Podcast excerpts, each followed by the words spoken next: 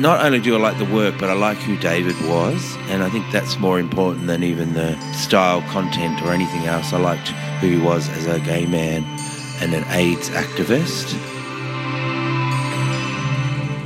For this series of Five on Five, we're asking five artists to talk about a painting that has influenced or inspired them. In this episode, hear Peter Waples-Crowe discuss Bad Moon Rising, painted by American artist David Wojnarowicz. Hello, my name's um, Peter Waples-Crowe, and I'm um, Ngarigo artist, and I'm a performance and visual artist, and I work across a lot of mediums from ceramics, mostly painting, and I do a lot of collaborations with other artists. I've picked a painting by one of my icon artists, David Wojnarowicz, who passed away in like 1992. But the painting I picked is called Bad Moon Rising from um, 1989 not only do I like the work, but I like who David was, and I think that's more important than even the style, content, or anything else. I liked who he was as a gay man and an AIDS activist. When you look at this painting, it's full of symbolism and layers. It's something I use in my own work, and it sort of references um, one of my favourite Aboriginal art practices is rock art. You know, some of the rock art caves that I've been to have layers and millennium of pictures over the top of each other, and it's been really influential in the way I work, putting layers of images over each other. David does that with a lot of different mixed media approaches. Um, that's why I really am attracted to his work. I first saw David's work in 1992, or no, in the 90s, but in a magazine called Art in America, which is probably still going. But it was just on the cover of the magazine in a bookshop in Wollongong, and I was a young queer guy in a very homophobic town in Wollongong, and you know, I think I was really coming, trying to come to terms with my own sexuality and uh, express it in positive ways. I was also, you know, um, had always done art as well, so I saw a cover of a magazine, and there was an article on David in that, and it, his work really just spoke to me. Um, it was making the invisible visible. It was dealing with the ongoing AIDS hysteria and AIDS crisis of the time.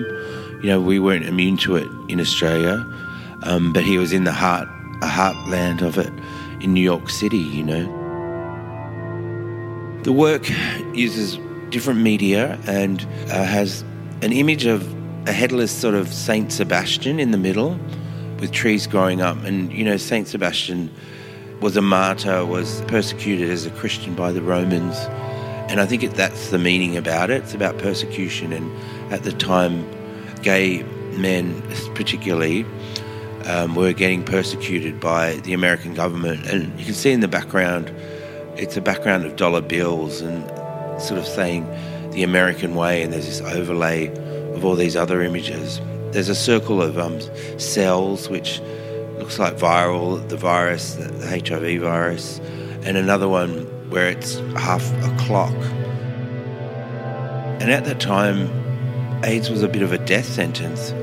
The drugs weren't very good, and lots of men were dying. So I think all there's all this urgency and vitality in the work that really spoke to me as a young artist.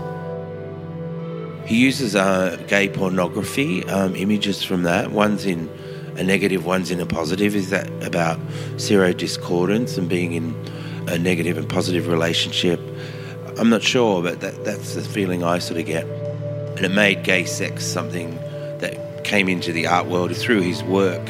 He was really out and proud, and I really liked that no holds barred approach and confronting and challenging what high art was as well.